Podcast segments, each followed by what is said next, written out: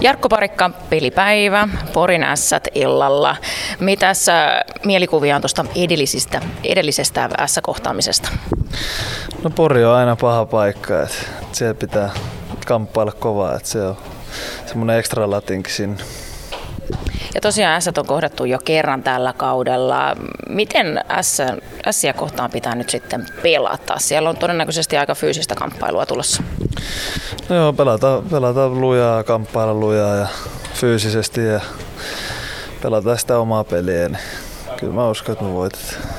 Tällä viikolla puhutaan hieman peliälystä teidän kanssa. Ja mitä sä ajattelet ensimmäiseksi, kun kuulet sanan peliäly?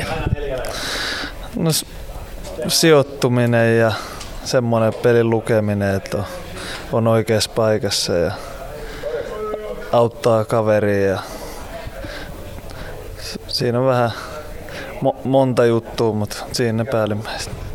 Kun, miten ajattelet sitä, että kuinka sitä peliälyä pystyy yleensäkin kehittämään? No varmasti siitä on jotain apua, kun katsoo vaikka omia vaihtoja ja miettii, mitä pystyy tehdä paremmin. Ja varmasti auttaa sitten sijoittumiseen ja tällaisia jut- pieniä juttuja. Oliko sulla niin kuin junnuna jo minkälainen käsitys siitä, että peliälyä on tai ei ja miten mä voisin junnuna sitä kehittää paremmin? No ei ehkä silloin ihan junnun ollut, mutta kyllä se sitten pelaamalla, pelaamalla kehittyy ja vähän kun alkoi ymmärtää tuosta pelistä, niin pikkuhiljaa sen kehittyy. Onko se sillä että toisten kanssa jotenkin se homma natsaa paremmin kuin toisten, niin kuin ihan luonnostaan, ja toisten kanssa sitten pitää tehdä taas enemmän töitä?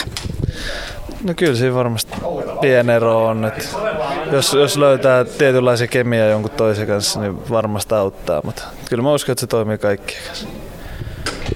Pori siis tänään Porissa ollaan ja mitä sitten yleensäkin mietit tuosta porilaisten pelillisestä älystä? Kuinka se eroaa sitten teidän liikkeestä?